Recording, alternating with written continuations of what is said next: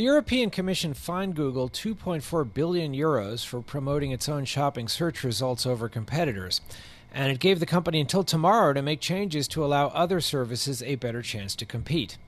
To comply with the order, Google has announced it will make its shopping service into a standalone company that will have to bid against other companies for space at the top of the Google search page.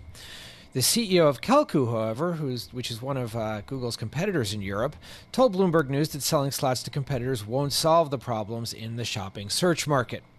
Here to talk with us about Google's move to comply with the regulator's order is Thomas Graf, a partner at Cleary Gottlieb. Thomas, uh, can you explain to us exactly how Google's proposal here will work? Um, yes, okay. So, Uh, in a nutshell, uh, what Google is going to do is it's going to give uh, rival comparison shopping services the same chance to place product ads on Google Search as it gives uh, to Google Shopping. So there will be uh, full equal treatment between comparison shopping services such as uh, Kelkoo and uh, Google Shopping. Google Shopping will have to bid in competition with uh, comparison shopping services uh, for placement of its product ads on Google Search. Will the auction aspect of this, which might drive up the price of ads, be a problem for E U regulators?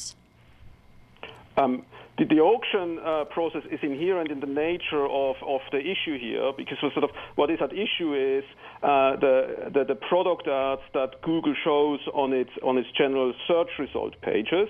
Uh, these are ads. They have always been auctioned off. What is going to change is that comparison shopping services will have the same opportunity to bid for these ads, and, and so th it will achieve the equal treatment that uh, the European Commission is, is looking for. Well, why is it then that the competitors don't seem to like this idea very much? So it's, uh, it's obviously, you know, uh, different people may have different views about what they are looking for. Um, what, the, what the views of the competitors are is not really here uh, the benchmark for compliance. The, uh, the Commission has set out the parameters uh, for compliance in its decision, and that's what uh, Google is, is working towards.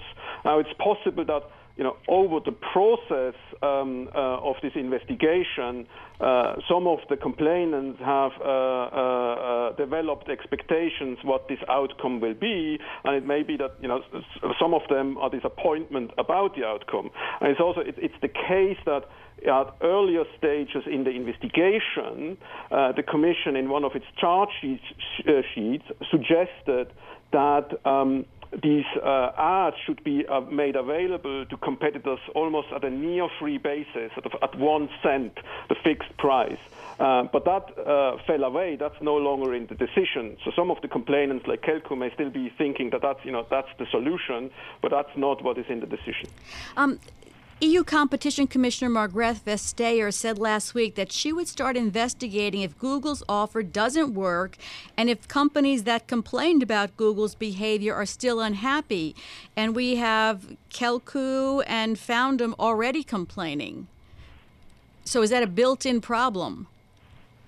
Yes, yeah, so I think, you know, I think uh, it's normal that the Commission will listen to um, market participants, but ultimately the benchmark is not the view of competitors or the market participants. The benchmark for compliance is uh, what the decision sets out as its remedy and the requirements that are specified in the decision for a compliant remedy.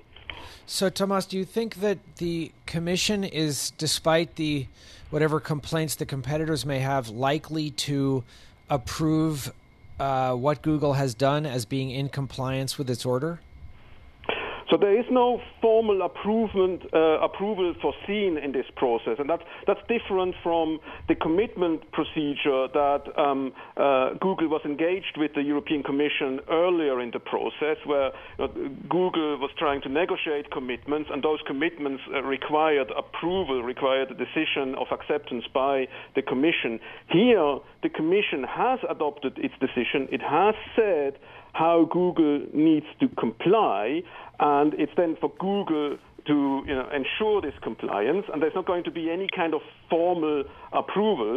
Um, obviously, if there is a, if there is a, if there is non-compliance, then the Commission may intervene, uh, but it will not it will not uh, issue a formal approval decision. All right. Well, our thanks to Thomas Graf, a partner at Cleary Gottlieb, who joined us from Brussels to talk about Google spinning off its shopping services in the European Union into a separate company.